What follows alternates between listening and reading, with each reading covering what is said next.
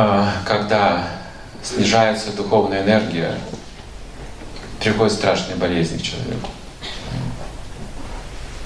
Прежде всего, бич нашего времени — это стрессы, недоверие, раздражение, неудовлетворение,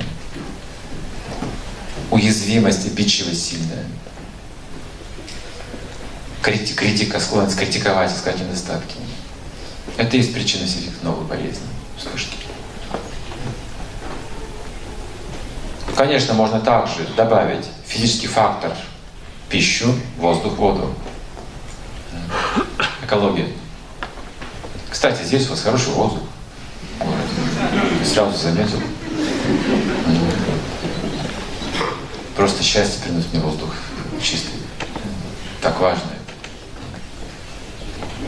Я думаю, что в некоторых местах Европы реки это просто сточные канавы. По сравнению с Сибирью, знаете. Большая разница. Надо хранить эту чистоту именно, беречь ее. Чистоту воды, природы. Это же истина.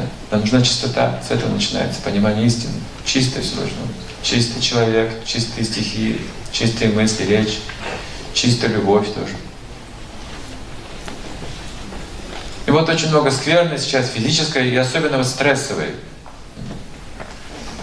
И это причина всех этих проблем. Сейчас, э, например, в Алмате каждый четвертый болен раком. Ну, то есть это стихийное бедствие.